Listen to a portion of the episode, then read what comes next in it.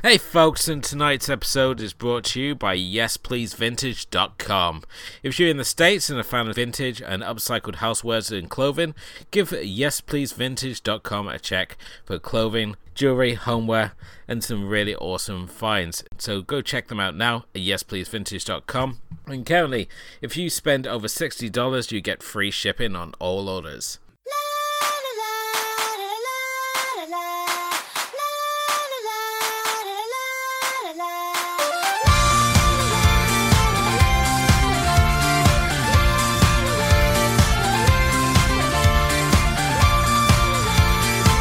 Hello and welcome to episode 70 of the Asian Cinema Film Club. I'm your host as always, Edward Jones, and joining me, of course, is the my co-host, the Professor, Miss Stephen Palmer. Howdy.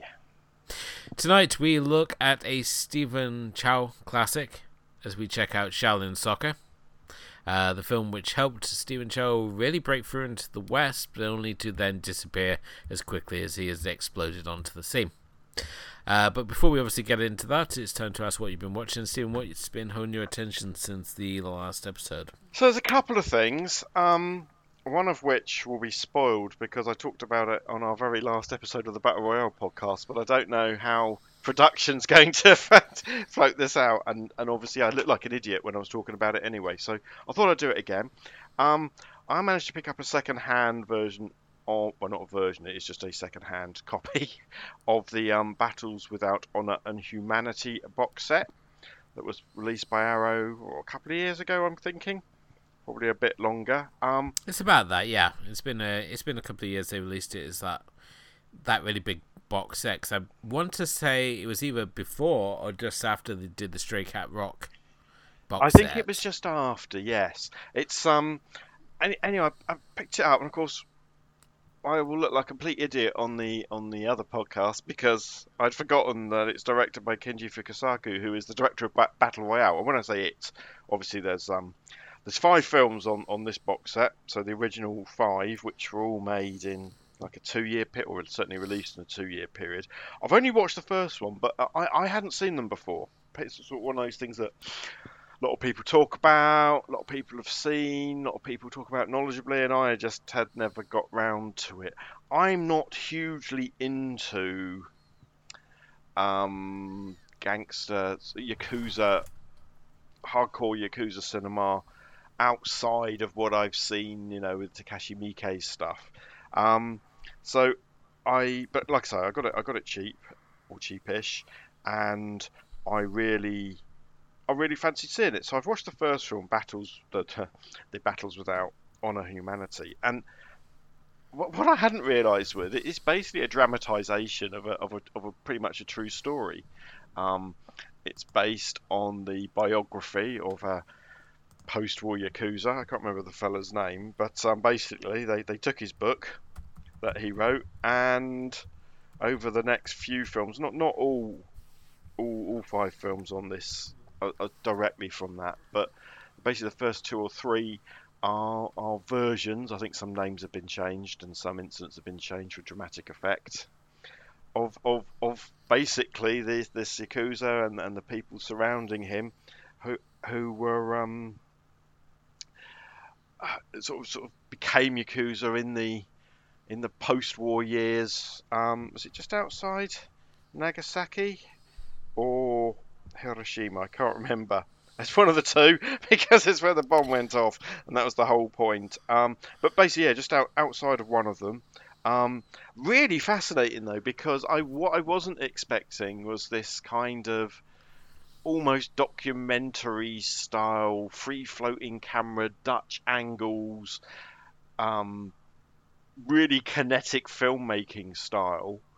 You know, when we looked at Battle Royale, it was very it, it wasn't very kinetic. It, there was there was some camera movement, but quite often things were like nice long shots and still and just normal pans and things like that. But this is this is crazy, and this is like a a French New Wave film, and hmm. the cameras all over the place, and there's a million and one characters, and then it's done this pseudo documentary style, and we get introduced to them when they this is Fred, and he's going to be the future underboss of the family. And and then later on in the film, is he boom dead, and and people get shot and have their arms hacked off, and there's all this political stuff going on, and both both in the sense of a in, into yakuza politics or intra yakuza politics, and the corrupt real politicians who are who are basically being supported and bankrolled and help bankroll the yakuza. And I, I gotta gotta be honest with you, mate. I probably didn't keep up with 80% of what was going on, but it was a real tour de force. And and yeah, I'm really excited about seeing the other ones, especially as I know they were kind of all made. So, so the first few were all made in the same sort of session, in the same sort of, hopefully the same sort of feel, cast, and so on and so forth. I am also aware, you know, that they rebooted it. They've rebooted it at least twice since since then. So maybe it will get me more into it. But you know, if you want the, the film that's probably bought the whole chopping your pinky off as a point of honour, um, this was probably the film that solidified that in in pop culture. Yeah, it's really really good, really nice box set, but a real surprising film. Just wasn't what I was expecting at all. Um, I mean, you've you've seen them, right? You're uh, you're ahead of me on this, and it is Hiroshima. I knew it. I knew it was. I knew it was one of the two. Yeah, I mean, they caught these when they originally uh, filtered across randomly onto Shudder. Uh, this obviously been before we obviously had the Arrow player, and they are a, an interesting collection of movies. You obviously got the the original battles throughout Honor and Humanity, and then you got the new battles throughout Honor and Humanity as well. Um, the new battles throughout Honor and Humanity in particular is um, where that um, song from Kill Bill came from originally that then went on to every single award show and talent contest going. You need dramatic music whenever your judges are walking in, so. Gotcha. Yeah. Um, it's not a good movie, but a very good song. but uh, yeah, I mean, it's obviously it's by the director of Battle Royale, so it's got that going for it as well. And I think as we were as we are recording this, we have obviously just uh, wrapped up production on the Battle Royale podcast. So those last few episodes are going to be coming out in the coming weeks.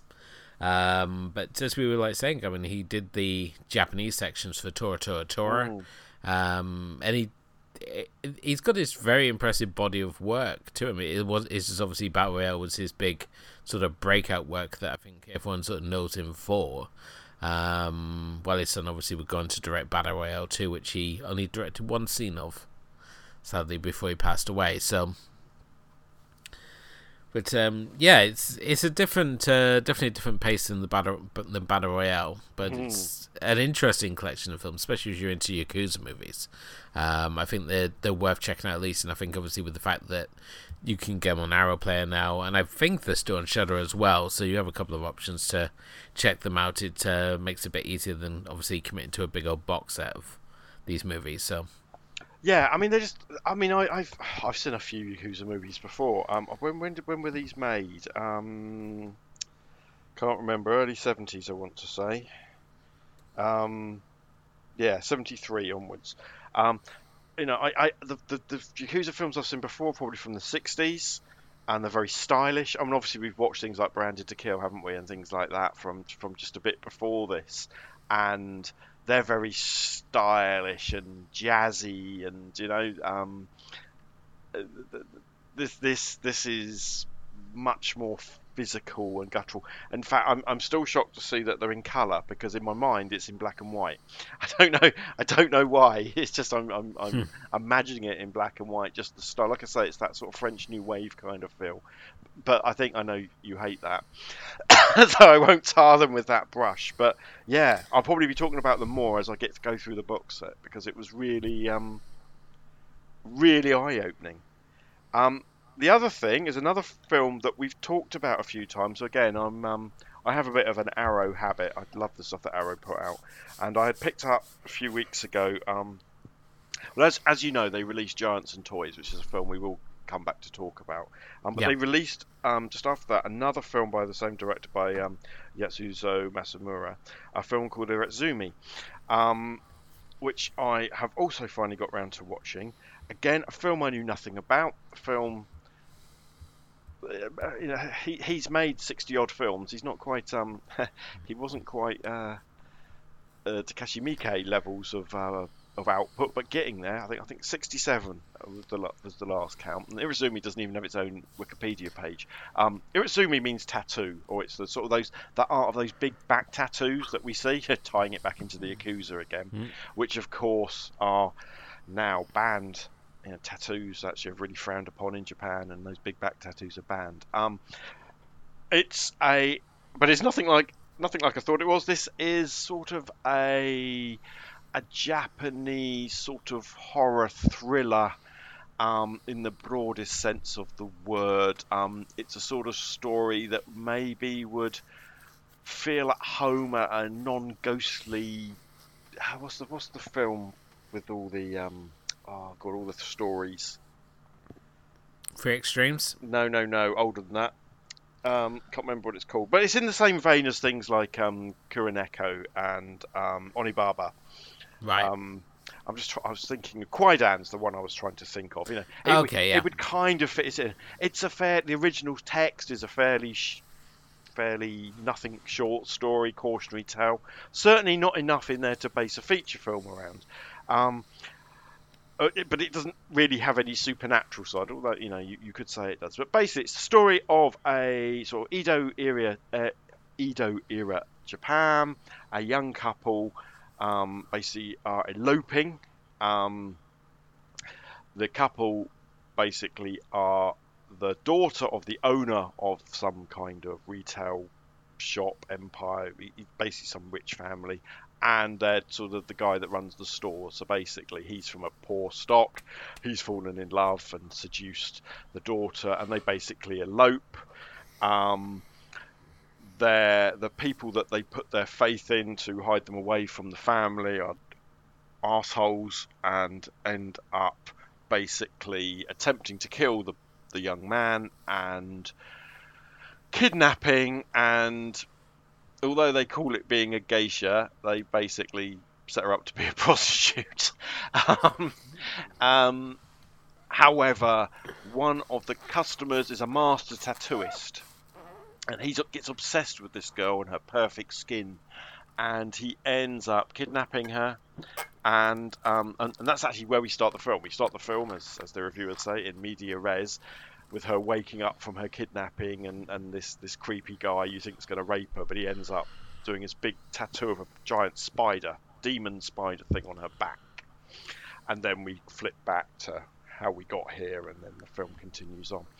Um, what happens is is this spider it's a whole black widow kind of thing and i mean in the animal kingdom sense not in the marvel superhero sense where you know she, she becomes empowered she basically drains the life out of people but not not in a horror just kind of she she gets really empowered by this and basically she first starts off by draining their wallets and then later on basically feeling empowered enough to have revenge on the people that betrayed her. Um, her uh, her partner, I said he was attempted to be killed. He isn't killed, and he sort of comes back, and they're still in love. But she's a much changed person. Um, oh my god, this film is so bloody good, mate. I I was again not what I was expecting at all. Um, I don't really know what I was expecting, but I wasn't expecting this kind of cautionary tale that looks amazing. It's been it's been all you know 4K'd up and and the colours have been um, put back into it. I, I've never seen this film before. It would look fantastic in black and white. I have to say the tattoo's a bit disappointing when you see all the wonderful colourful tattoos that Yakuza's have on their back. But the story, it's only 85 minutes long. It's got lots of twists and turns, and the lead actress, um, Ayako Wakao, Wakao, Wakao. I don't know how to say, say it. She's freaking amazing. Um, yeah, really. If you get a chance, I know it's on the Arrow player. if you pick it up, second you know, just just if you can, please try and watch it. I may bring it to the show even at some point because I've never heard of it. And like I say, it, it's not even one of the, the top ten films in in um, Masumura's CV. I don't know why Arrow decided to do this one. it's just weird, but it's bloody amazing, which is probably why. Um, yeah, really, really recommended. Um, only downside, bloody Tony Rayns on the DVD extras again, but one can't have everything. that's me. As for myself, I saw a couple of uh, bits and pieces. Uh, first off, I checked out the recent Discovery documentary for Shark Week called Fin about the trade and um, export of sh- uh, shark fin for shark fin soup. Um, while this might make you wonder why we're covering on this show, um, especially because it's an Eli Roth documentary, but please don't hold that against it, as it is actually rather good. It's not quite up there with like Blackfish, which I think it was really aiming for, but um, it certainly raises some interesting points. And though Eli Roth clearly didn't always get into it, he's really not having a fun time as it goes on. Most noteworthy, though, for this film is that it features a brief sequence uh, with Lam Nai Choi, um, the director of such classics as The Story of Ricky. Uh, he did the erotic ghost story. Um, he also did The Cat. And now he's a food critic, which, as he says in the documentary, is a lot easier than being a director. Um, and he's in it. He's in it rather briefly, just to basically um, talk about you know the dish of shark fin soup and how it basically has come from this idea of this dish being created just so that you can show off how wealthy you are, um, and the fact that it was like obviously created as part of the this idea of the emperor's buffet, um, and it's this real sort of status symbol toward a shark fin soup, even though the trade in shark fin is absolutely horrific. The preparation leaves a lot to be desired, with shark fins being shown next to dog excrement and basically being dried out on the street. So it's a bit of an eye-opening experience just uh, to check that one out. But I'd recommend checking that out if you've got Discovery Plus. On the film side of things, um, there's a few bits and pieces that I've uh, checked out since the last one, which I'm just trying to find my diary now. Um, first off, because we obviously covered Ninja Squad in our last one, uh, you will remember that we obviously talked about the other video game animes out there, and I took in a couple. I actually checked out Samurai Shodown the motion picture, which, while it's a fantastic video game, is a boring as hell anime. Um, slightly better is the Art of Fighting anime, which has got very little to do with the game and is just more sort of like a generic action flick anime. Um, and wrapping things up, um, I checked out She Shoots Straight from 1990. Um, most notable for featuring Joyce um, Godenzi, who um, is probably. We remember we talked about when we covered um, Eastern Condors. Okay, yep. Uh, she's Sammo Hung's uh, wife, and uh, he's in this one as well, um, along with Corey Yuen Kwai, who was also in Eastern Condors. He directs this one, but yeah, basically she's uh, this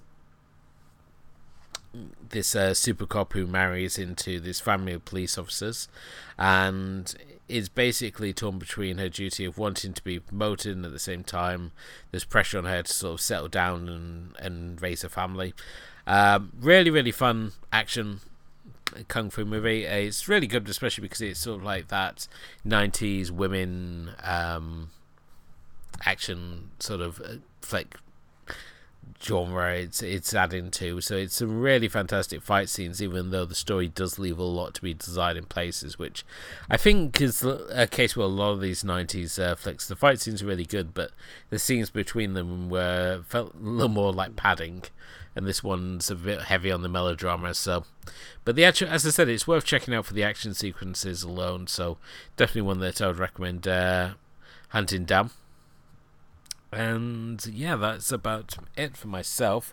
Obviously, plenty to look forward to on the Arrow Player, as you mentioned. Obviously, uh, with Giants and Toys being added, um, as well as that other one whose name I can't pronounce. Irezumi. Irezumi. That's the one. Um, so... Once you know, once you know that's that's Japanese for tattoo, you can just call it tattoo. But then I saw Eidos in Hell's on Pluto TV now. Is it? I was like, why the hell's that on there for? So.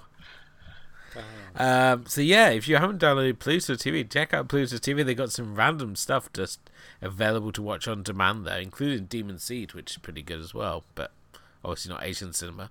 De- Demon um, Seed, the seventies um, film about the smart home when the robot impregnates the woman. That Demon yeah, Seed. That Demon Seed. That's a very prescient film. That is, apart from the raping of women and impregnating them, but the the, the smart home thing is is quite pressing. I watched that not that long ago. It's not as that's the thing. It's it's a uh, a sticking point plot wise, but it's Mm. not as it's not like Inseminator or anything like that. It's not No, no, this no. horribly graphic thing. It's it's a very trippy sort of sequence, and it's um yeah, it's it's a it's an unusual thing. But if you're into like you know killer sentient um, computers, then it's pretty good It's- it's- addition to that genre. Yeah, that's it's quite a it was quite a a fun, quite a popular genre in the sort of the mid seventies.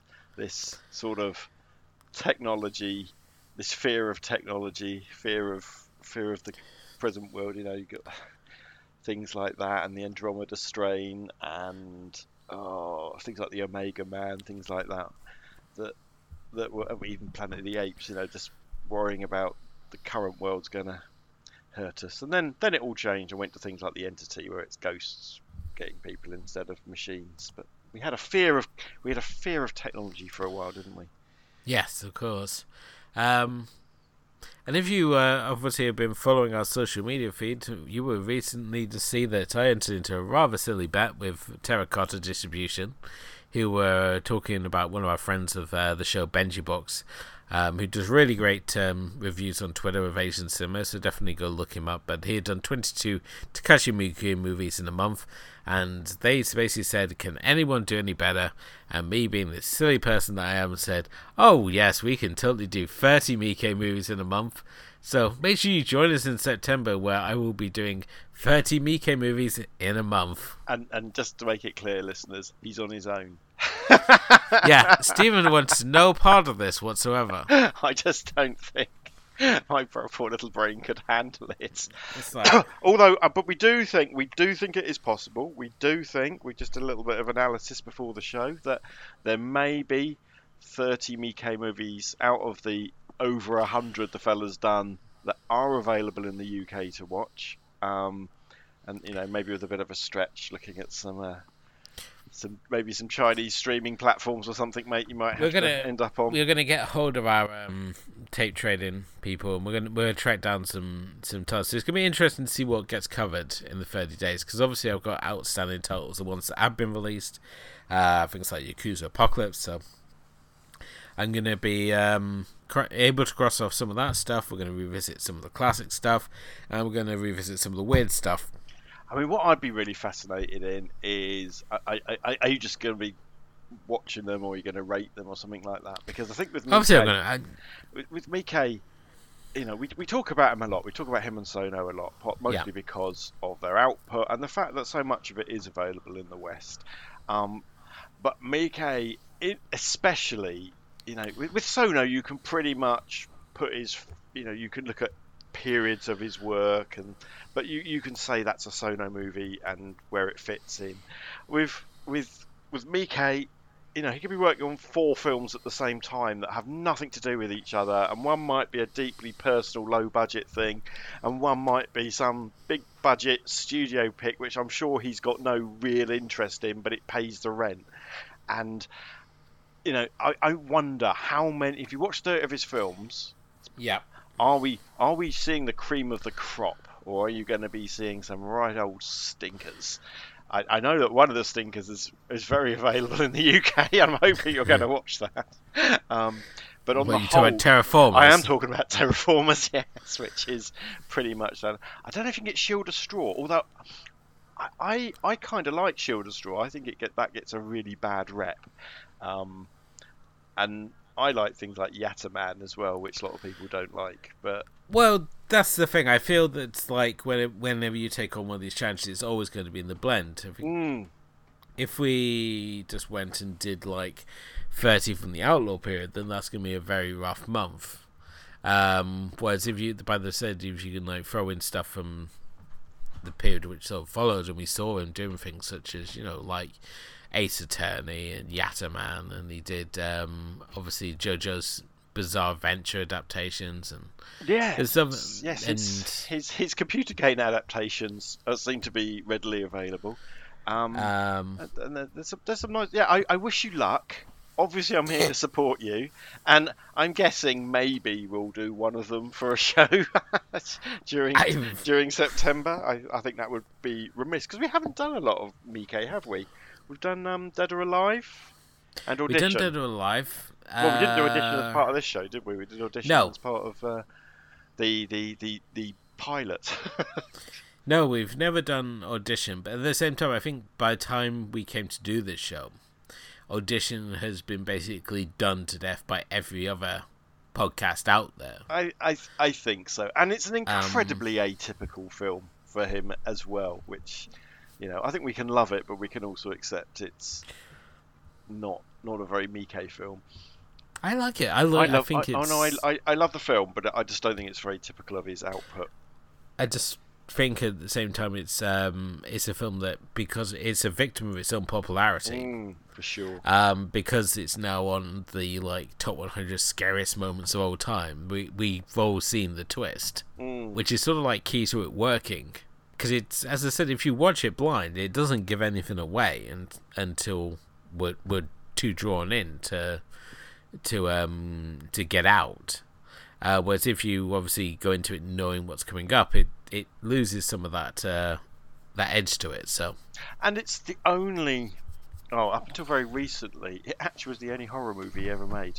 Um, well, he got three, but at the top, you know, he had this reputation as being part of that, that, that horror, the Japanese, Korean ghost movie thing. And obviously, it was more about extreme stuff, but it, it was certainly in that that horror, J horror bent. And apart from his work for hire and One Miss Call, and much more recently over my dead body or over your dead body over somebody's dead body um, starring Mitsuko from Battle Royale um, Hmm. um, they're the only three of the 107 films he's made which are even considering horror in, in, in its in its classic sense um, it's just always interesting yeah that, that, that film certainly in the West I think is well overblown in people's interest and their knowledge of him as a director So um, yeah, that's that's how I plan to ruin my month in September. Yeah, and then follow Um, and then follow it up with 31 days of horror. Well, that's the thing. We yeah, I didn't really. That's the other part of this is I didn't realize that when I made such an agreement that obviously October follows September, and October is obviously 31 days of Halloween or however many months there is in October. I don't know now, and it's to be honest, it's sort of like oh no, that wasn't. That was a little bit of an oversight. Well, I just But- want ev- everybody on on Twitter to give you all the support, and I hope the people at Terracotta Distribution give you all the support that you need. They sent me a gift saying, "We got you." Jay and Fat doing the the old uh, thumbs up. It's like, just guys. Um, but yeah, we obviously if you follow us on Facebook, or Twitter, or Instagram, we'll be posting updates as we go and as we uh, work our way through the 30. So as I said, it's going to be 30 Miike movies in 30 days in September. So make sure you uh, check check out that and you know put your favorites forward. Let me know what I should be focusing on uh, over the uh, course of the month, and we'll try and work them all in. Um, but that is about it.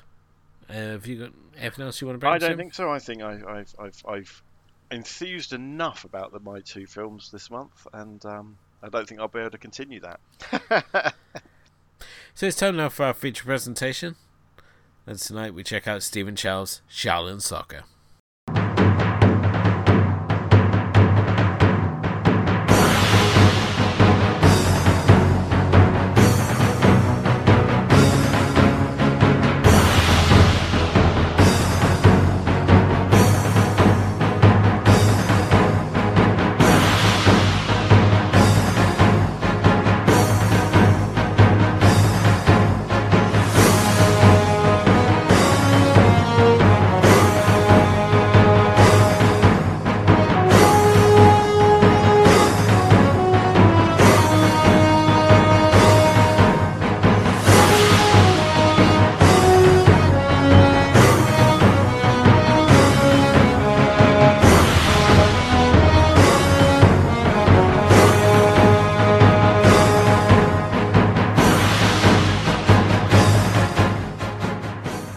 So Shaolin Soccer released way back in 2001. Um, the breakout film for the in the West for Stephen Chow, um, who had obviously at this point directed many movies as well as uh, appeared in just as many as an actor as well. Um, but Shaolin Soccer was the one of two films, the other being Kung Fu Hustle, that really marked him out as a name to watch to us here in the West. And then, just as we thought that it was going to be, you know, the spark, start something really great, we'd start getting all the Stephen Chow movies over here, it just disappeared. So it was just felt like such a missed opportunity, really. And since then, we've seen one or two of his, his sort of back catalogue filter through, such things such as like Love on Delivery and God of Cookery, um, and King of Comedy. So, yeah. But uh, Stephen, you chose to obviously revisit Stephen Shaolin Soccer. Yeah. Uh, what was it about this one in particular that made you want to visit out of all the Stephen Chow obviously, films? Really, obviously, I haven't bought enough. You know, I'm I'm a huge fan of Stephen Chow. I've written about him extensively in various places. Um, I love Stephen Chow films. Um, I bought God of Cookery to an early episode here, but I've really tried to avoid bringing too many. Um, however, I think, like you say, Shaolin Soccer and Kung Fu Hustle are probably the two that people would be um, very familiar with. And I, I think the Asian film community would, will always gravitate towards Kung Fu Hustle because it's riffing on all those Kung Fu Shaw Brother films that that are a huge part of that community's shared love. The reason, however, I have chosen Shaolin Soccer is I want to take you back to 2002, 2003, something like that. It must must have been around then. It wouldn't have been 2001, but just think about that. And I got some emails, and this is before everybody had email. This was this was in the early days of the internet. Um, you know, email was a thing, and people started attaching these QuickTime movie files. Do you remember QuickTime, Elwood? .mov files that you needed to download something to play. It wasn't as bad as Real Audio Player, but it was nearly as bad as that. Anyway, these emails, these attachments came, and they had basically clips from this movie, but just the ridiculous CGI football clips. And they were doing that, and I was absolutely smitten by these things. I thought these things are hilarious. I have to declare, I am a huge football fan. I don't think you are, are you, mate? So, it, no, I, it, I prefer to follow like proper sports. You know, like hockey and pro wrestling and yeah, you know. Okay, performance, Thing, hockey and performance. Anyway, doesn't matter. It's not performance. Soccer, football, As I said, it's a legacy football or soccer as it's known here is is the most bunch pop- of girls roll around on field while being paid far too much. It is the most popular sport in the world with the It's only because it's so easy to play. All right. You kick the white ball between the sticks. It's not the point. The point is there was this film which kind of mixed up football and kung fu, and there were these clips, and there was this CGI, and it all just looked amazing. You've got to remember, this wasn't the days of 1080p. These were grainy little movies that were playing on crappy monitors in my office. Um, but I was, I was, I was taken by it, and I'd, um, you know, the story of me and Asian cinema was, sort of you know I was I was in a period where I wasn't following it so much, and this was you know contemporaneous with my rediscovery of it. This this was contemporaneous. You know, uh, uh, this is 2000. So this came out in 2001, but I'm starting to discover films like Audition, like we just talked about, like the original Ring. Um, uh, that doesn't matter. But but Shaolin Soccer made me go and try and hunt down a copy of this, and I, I think it was the first film I imported from Hong Kong. Um, and luckily, yeah, luckily I got the the Hong Kong version and not the uh, the abortion version that we're not going to talk about and give Mr. Weinstein any airtime if we can help it. But yeah, it was just like this, and I didn't understand half the jokes, and but it was still amazing, and and it stuck with me to this day, and that's what know, my first exposure to to Stephen Chow. it still stand, you know, to me, it still stands up as one one of those gateway films. If I was going to show somebody a Stephen Chow film, and they weren't into Asian cinema, it would be Shaolin Soccer or From Beijing with Love, which I think would be the two easy gateway films for people to understand.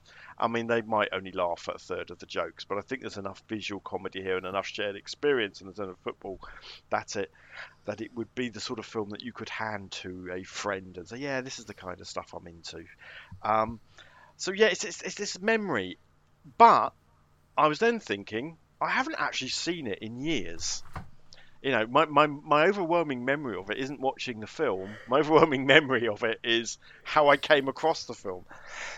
so I thought it'd be rather fun to go back and have a look at it, still if it still stands up. Um, you know, it, we, we know it's mo lei tau. We, we know it's going to be fairly nonsensical. Um, I was also interested in how the special effects stood up 20 years later. Um, so yeah, that, that that's why I picked it. That was a long way of saying I'm old, and it gave me happy feelings. The memory of discovering it. yeah, mm, sure. Um, obviously, if you're not familiar with the film, um, it follows a a disgraced soccer player known as the Golden Leg, who decides to he he's going to get back at his uh, former boss, who's also evil, and the owner of the football team, Team Evil. A little on the nose. Um, well, along the way, on that, that's a bad translation. it's meant to Is be it? demons or devils, but the English translation translates it as Team Evil. I don't know why, but yeah, like the Red Devils, like Man United are the Red Devils, that kind of thing. But yeah, but Team Evil works, doesn't it? Yeah.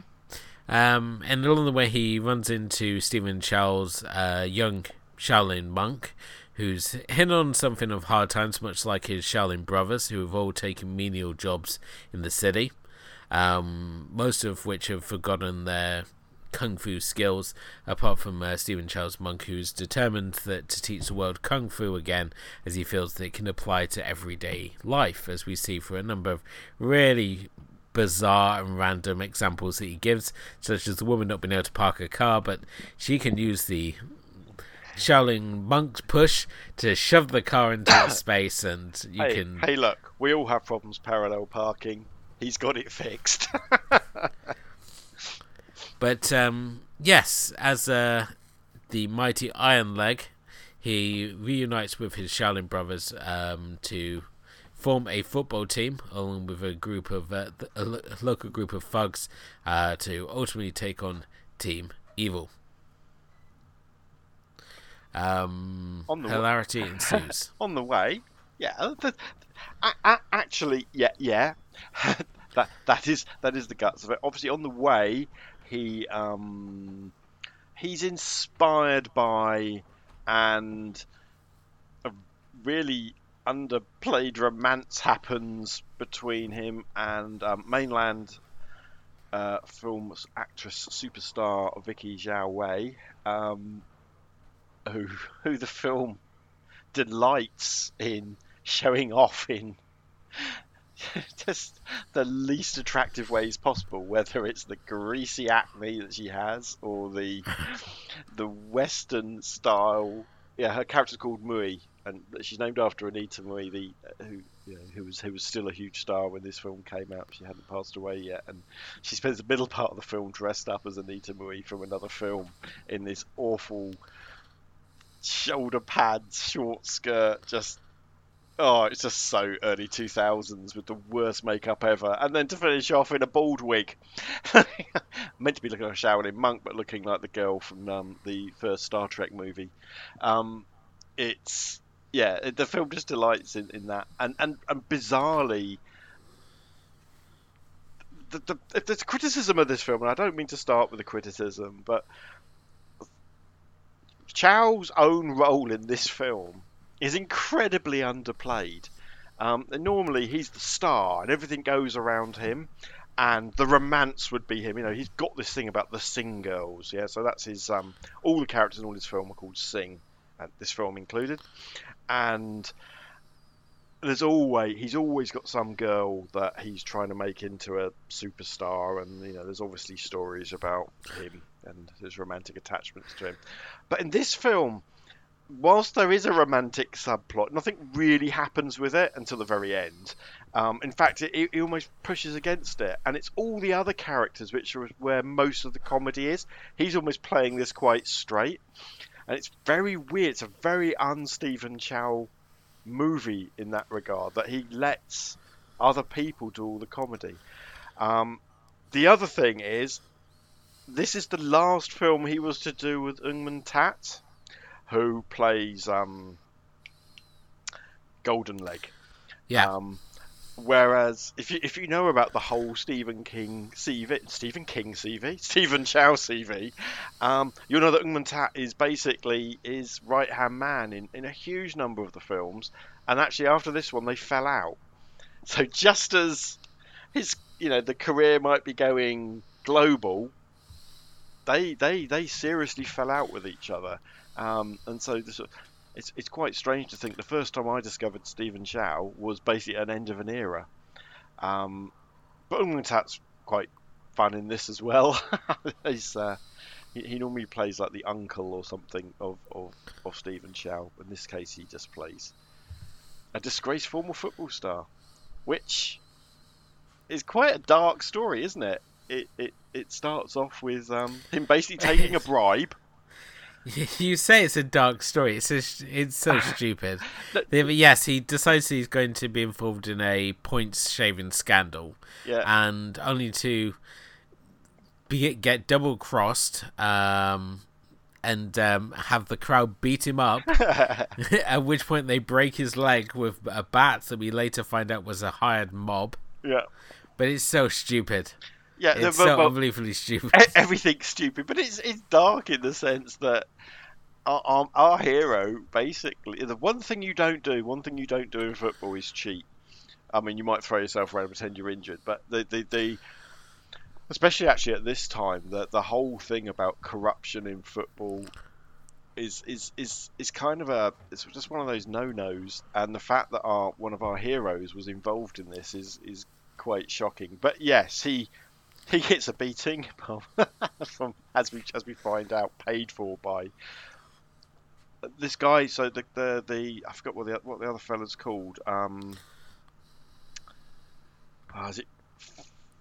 Uh, I can't remember. The leader of Team Evil, played by Patrick Tse, who is the father of Nicholas Tse, who is a massive star singer, actor, and Mr. Faye Wong. So he's basically the father-in-law of Faye Wong. There you go. That'll that'll that'll um. There's some. Vincent Kok. Uh, no, no, Patrick Tse. Oh, sorry. Yeah. I'm just saying, uh, going for the uh, listing, but yeah, yeah that's right. Patrick Tse. Um. Anyway, where was I going with this? Um. It, it, yeah, it, it's just it's just a dark beginning, and um, and actually it takes there's a whole bunch of it I don't get, like all the singing in the, there's whole thousands of jokes I don't understand at all in this movie. they're, they're, they're, funny because of the visuals, but I'm sure there's layers that we're missing. You know, like this when Fung goes to meet the first Ironhead or whatever his name in the in the karaoke bar. I have no idea what their song's on about. they yeah, he's like oh, because uh, they. The whole thing with Stephen Chow's character is he's kind of a bit of a hustler. He he's a street urchin who like basically collects cans in the day to make money, and he rips off um, May's bun store by uh, pulling this con where he basically, under the guise of sampling buns, is basically stealing buns. Um, and he's also, but he, at the same time, he's charmed by her kung fu ability to make steam buns, which is always important. But yes, with uh, Ironhead, Ironhead's working in the karaoke bar, and because he didn't book a, a band, um, basically they say, "Oh, we can do um, a Shaolin Shaolin music performance." So they basically just sing about how great kung fu is and who they are. And all the while, the owner of the bar is sitting there with these glass bottles that he keeps hitting Ironhead with, um, including the part when they're, they're doing this performance and everyone is so transfixed because they're not sure what to make of it. Um, and he just like opens his jacket and he's got these bottles like lined up. there are some lovely sight gags like that. Um, which I think is the the appeal of this film is the fact it is very slapsticky. Um, there's a really stupid uh, joke where obviously where Iron Leg uh, comes out comes out uh, to at the first practice, kicks the ball like miles up into the air, and it's like ten minutes later it comes down. that made me laugh for like a good five minutes. and it's just an easy one. Although that's a little bit after that, you get the joke with the eggs, don't you? Which gets a bit, which is a bit weirdly homophobic. Um, you do get the yes, because um, lightweight or little or small brother, who's now fat, um, has got this real thing about eggs that he has to constantly eat these eggs. So Iron Leg is basically is being told that he has to, you know, use eggs so he can develop a softer touch because otherwise he keeps launching the balls into orbit and it's obviously not working out because he's uh, too powerful. But obviously, it leads into this really overplayed scene where he basically keeps kicking the egg into the um, mouth of one of the one of his other brothers, and um, small brother basically keeps trying to eat it out the other guy's mouth. But obviously, because he's a big boy, he's lays on top, and, and, and the guy's struggling, and then he just goes still, and it's a bit. Yeah, I, I, I think I, I know what it's trying to say, and again, you know, time and geography haven't necessarily been kind to some of the jokes. Um, Stephen Chow apparently thought the joke was so funny he does it twice, and it's the exact same shot. Yeah, and it's in the outtakes as well. um, oh. Although I have to say that when they introduce um, Small Brother, and he's working in the supermarket, and he's just like shoveling Chris in his his mouth because he's got a weight problem, and he looks like he's going to do his amazing flight ability because he's light footed. Yeah and instead just falls through like on the toilet roll. It's again, it's just really stupid slapsticky moments in this. And another when they like have their first game, and the other team were like looking at him and going, "Look at this guy." like one of them's got a fag in his mouth. Just, the other one's got like just like this weird toothy grin going on. It's like, "Look at this guy." and uh, they have enough. They're facing another team who are basically female players with fake mustaches because it's a throwback to Forbidden City Cop. Yeah. Um, Played by Cecilia Cheung and Karen Mok. And remember, Karen was the sing girl in God of Cookery. Um, they play all of the characters. you only see two of them. but that's just that why they got dreadlocks and moustaches. Yes, and you're right, yes. it is a callback. But yeah, it's I mean just like the bit like in that first game where mm. those people are looking at them and he just from the kickoff scores a goal. they end up winning 44 0 because no one says, like, "Hang on, what's going on here?" But yeah, your illusions can't hurt me. Mm. and it just get yeah, and I think more than any other Stephen Chow film, though, it's a bit of a it's a bit more of an ensemble piece. You know, that there are people. The, the, the, goalkeeper, of course, is Bruce Lee.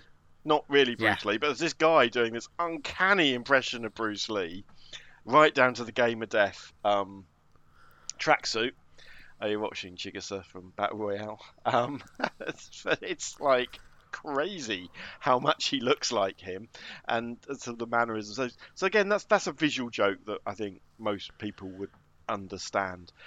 Um, but it really, yeah, it in, in, that final game though, sort of the things that go on, it's just, it, it's like um, well, I think Chow himself said he based it on. I've got to remember the name of there's a there's a manga, but is also computer games, which have never really come over here.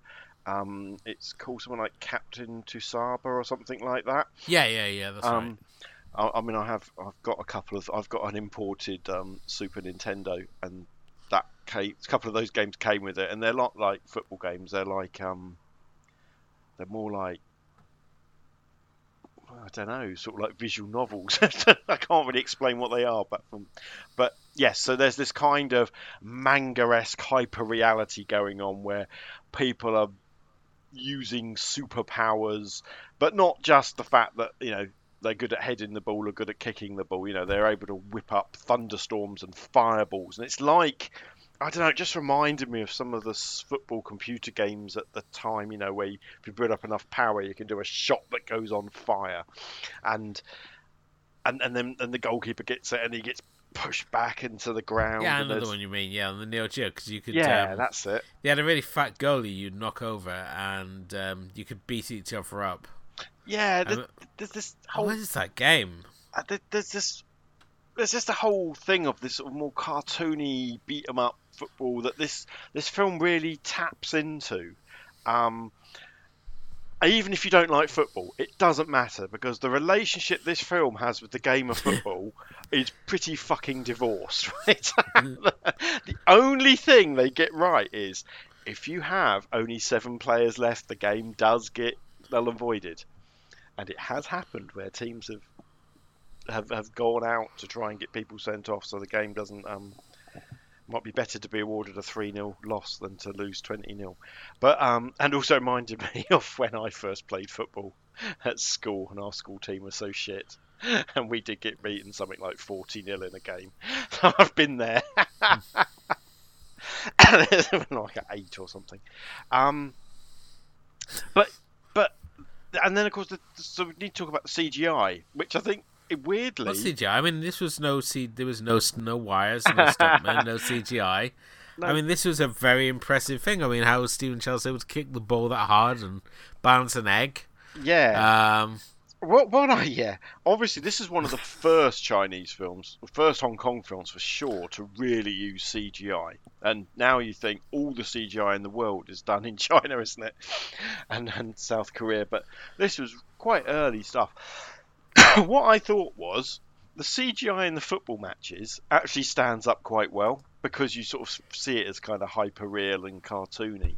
Yeah. Um, but other aspects of it look dreadful. There was a there's a bit where you're watching Mui make the um, buns and the milk in the mid, well, sort of the water, the flowery water yeah. in the middle of a puddle of water is clearly not water. And then then she does the yin and yang sign in it, but it looks dreadful. It looks really naff.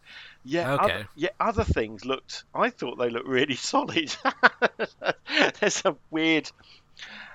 Bod, they don't really get bodies moving very well. The bodies flop around like rag dolls, don't they, when they get hit? Everything moves just a little bit too fast. But I thought, I thought for eight, you know, for a comedy movie, I thought the special effects still stood up quite well. I don't know how you felt.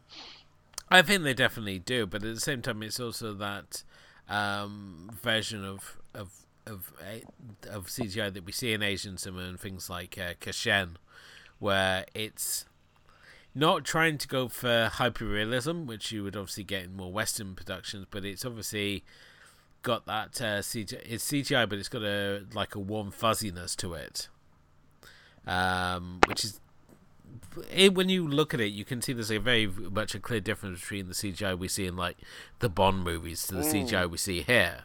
Um, it's sort of like it acknowledges that the audience know that it's CGI, and at the same time doesn't go for the hyper realism, and I think that's why it blends a lot better, and that's why you have when you have like especially and uh, the fact that this is a com- comedy film, I think only sort of allows you to get away with more, such as we have those um, sort of like super powered fight scenes where like people just fly through the air and it's when we have like um the scene where the they're playing against the team of thugs and it like turns into this World War oh, One oh, sort of like saving, siege. Saving Private Ryan riff, isn't there? Which of course yeah. was the big film of the time.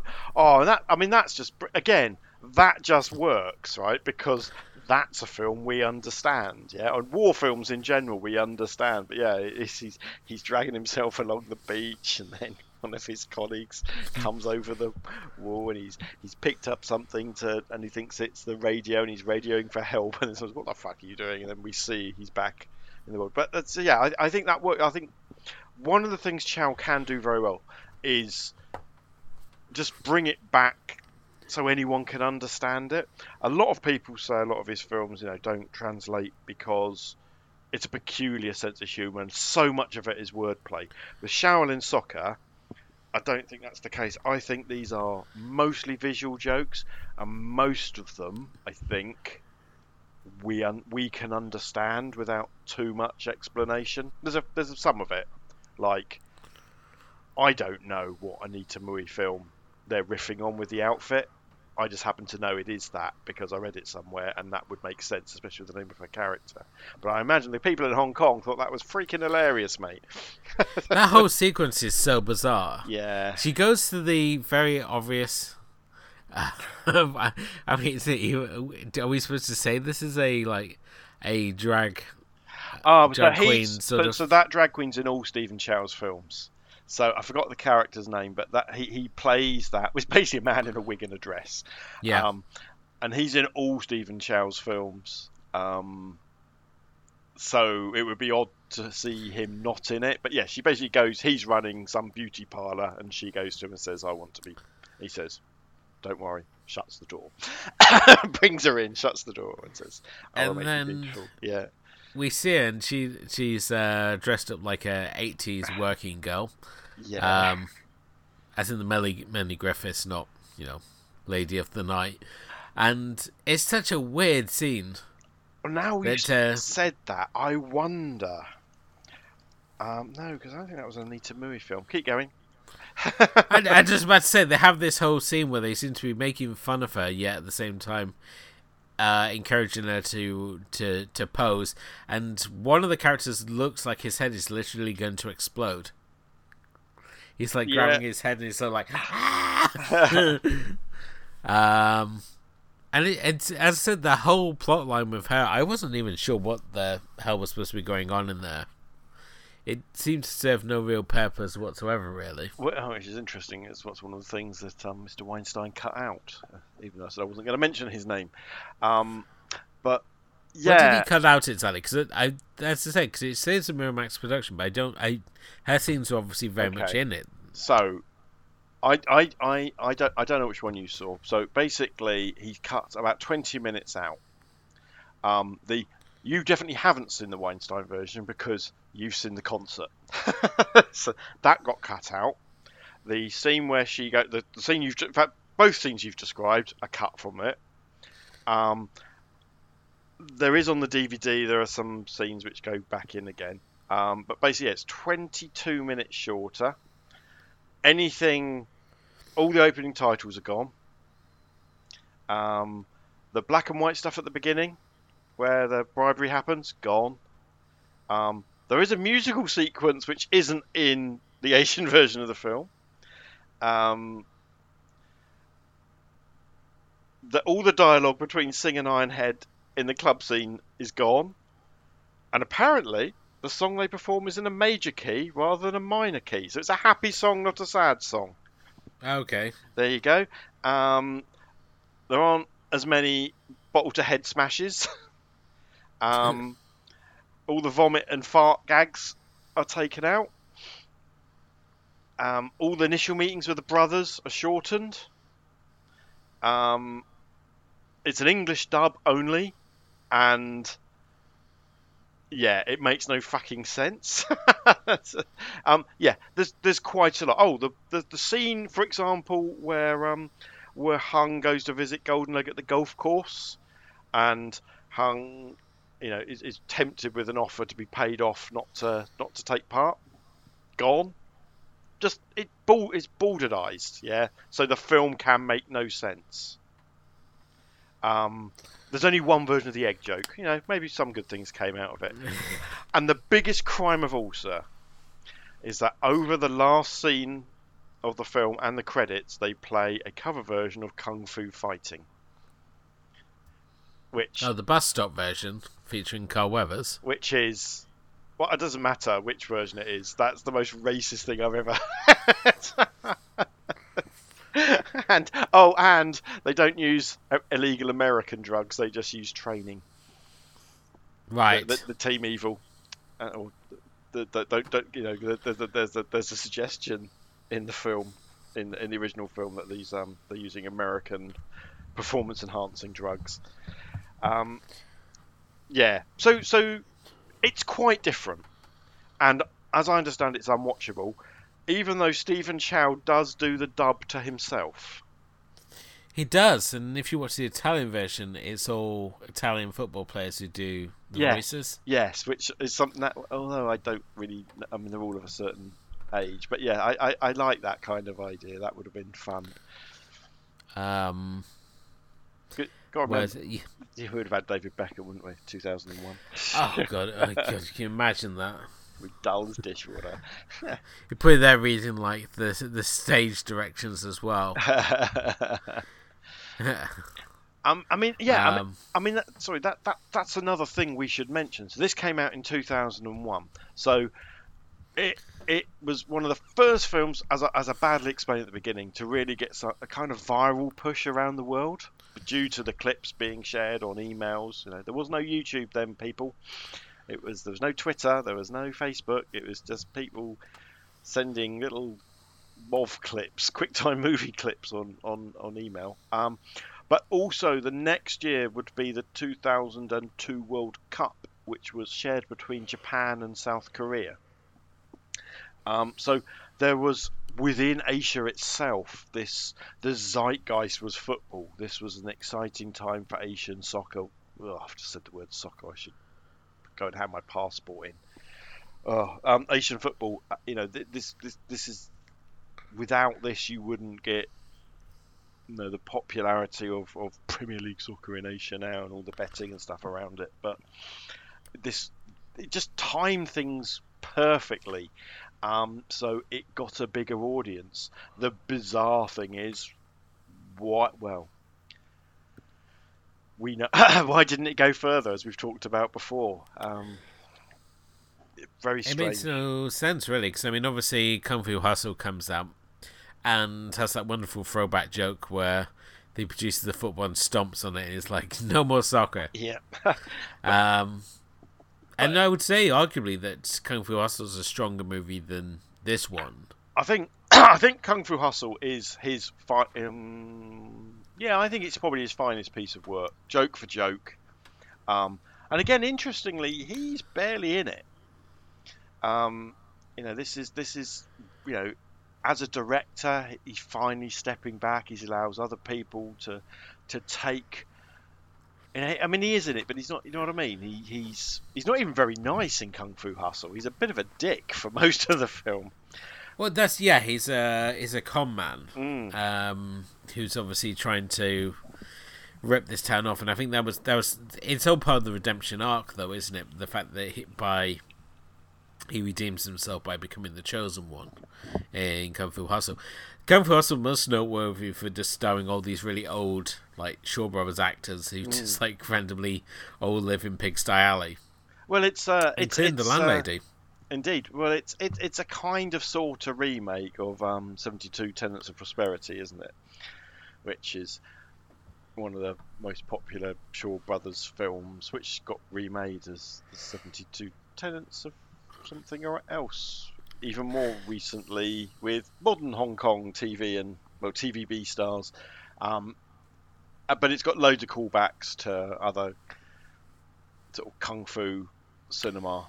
Um, but inter- yeah, interestingly, he is a horrible person in that film. When normally he plays some kind of almost overly innocent person, so he doesn't really have a Yeah. redemption arc, but he has a "wise up, you fucker" arc that makes him makes him you know become better. And very few of his films he's a complete dick in. Um, but Kung Fu Hustle is, is one of them. But yes, but yeah, nothing after that. In fact, to be honest with you, he made went and made CJ7, this kids film, and disappeared off the face of the earth for a decade.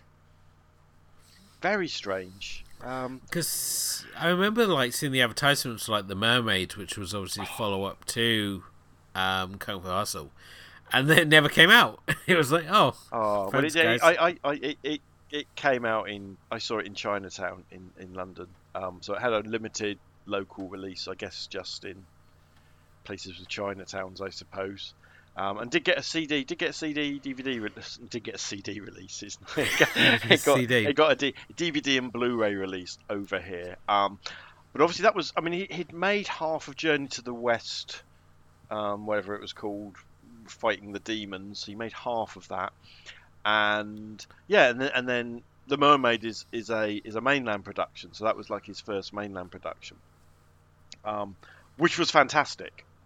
Um, and then but then he went on and made the new King of Comedy, which is I think a wonderful movie, but not not super. Do you know what I mean? It was never going to be a huge, massive success. It was a really Yeah.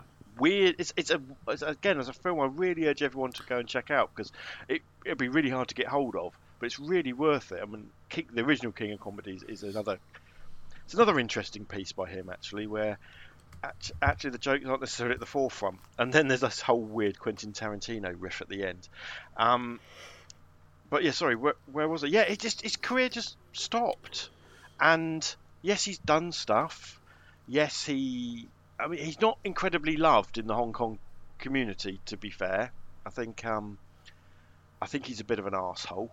I think as a person, um, and I think he has really relocated to mainland China, and he's one of those people who's a bit of a voice for the CCCP, which probably hasn't done him any good. And then there's all these rumours, aren't there, about him being he had to go to Canada to escape from the triads and stuff like that. There's a whole load of stuff around Stephen Chow, which almost certainly isn't true. It's just that he's just not very popular in um in in amongst the sort of the the, the hoi polloi of um of Hong Kong entertainment industry, and of course, then he's fallen out with Ng Man-tat, which probably didn't help either. But yeah, very very strange.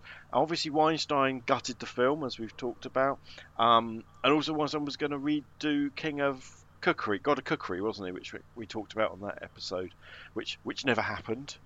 So sad. Um,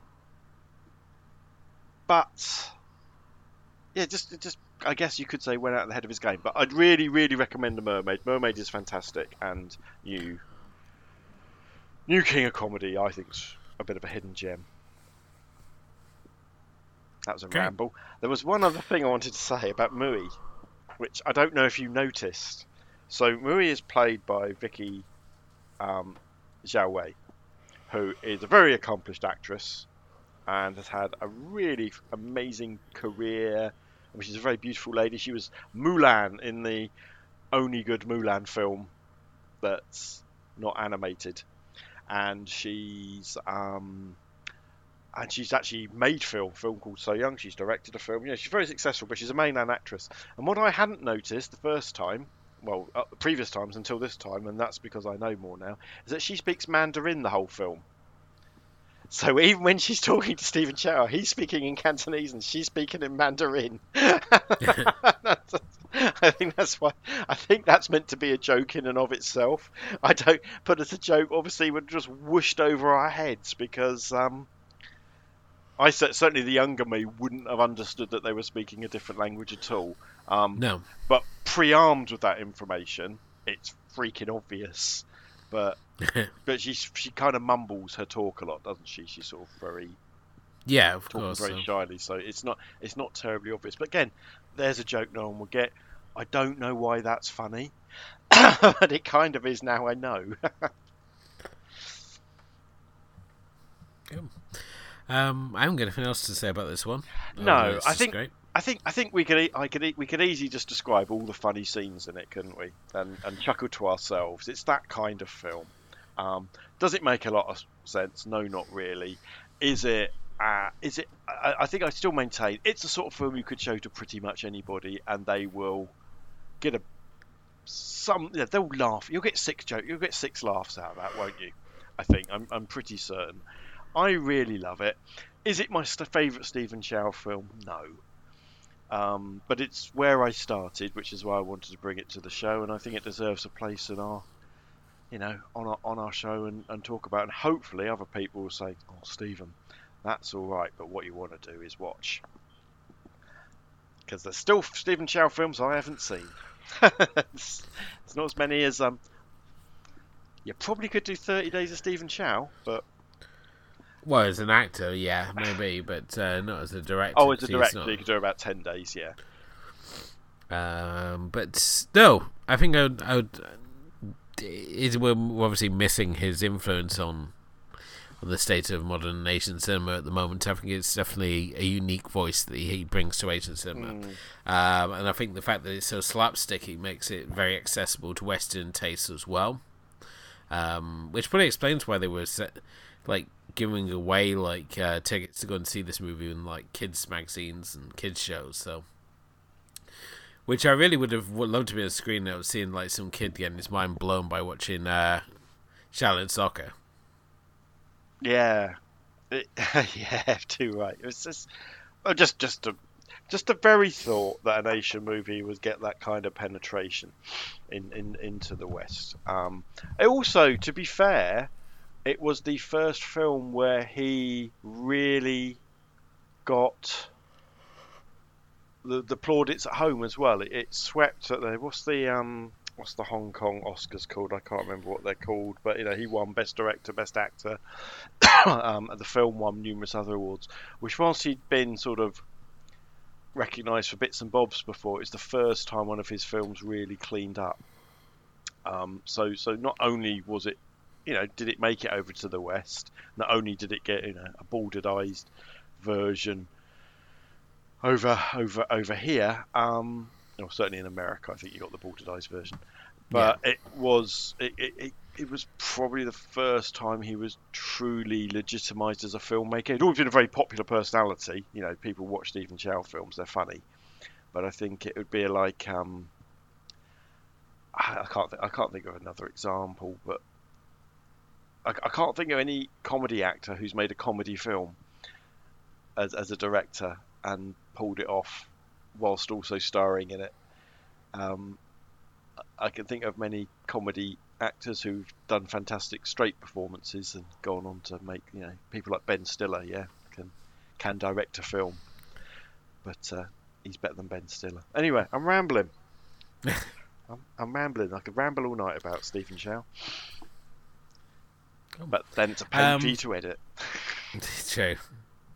Well, uh, obviously, you've uh, I think this film st- stands up, same as it did when it was released. I think mm. it's uh, certainly not lost in in the intervening years, so definitely one that I would uh, recommend checking out uh, if you haven't done already. So, um, but that brings us to the end of tonight's show. Thank you as always for listening. If you haven't done already, please do hit the like and subscribe button wherever you happen to be listening to us. Uh, you can follow us on Facebook and Twitter or on Instagram as well. And uh, in particular, our Facebook group is a really fun place to hang out. We post something new pretty much every day, some uh, news pieces or clips, just all sorts of fun bits of pop culture there. So definitely uh, check that out. That was tonight's episode. Thank you for listening, and we'll be back soon with with another selection. But until then, good night.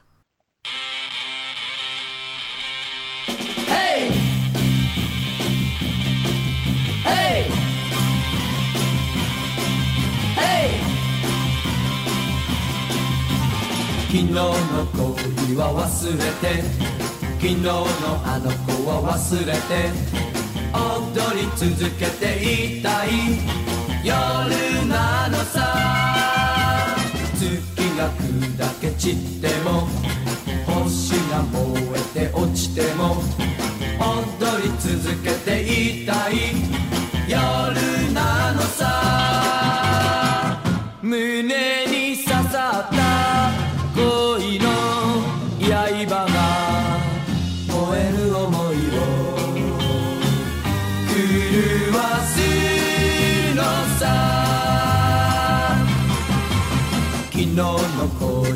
忘れて昨日のあの子は忘れて踊り続けていたい夜なのさ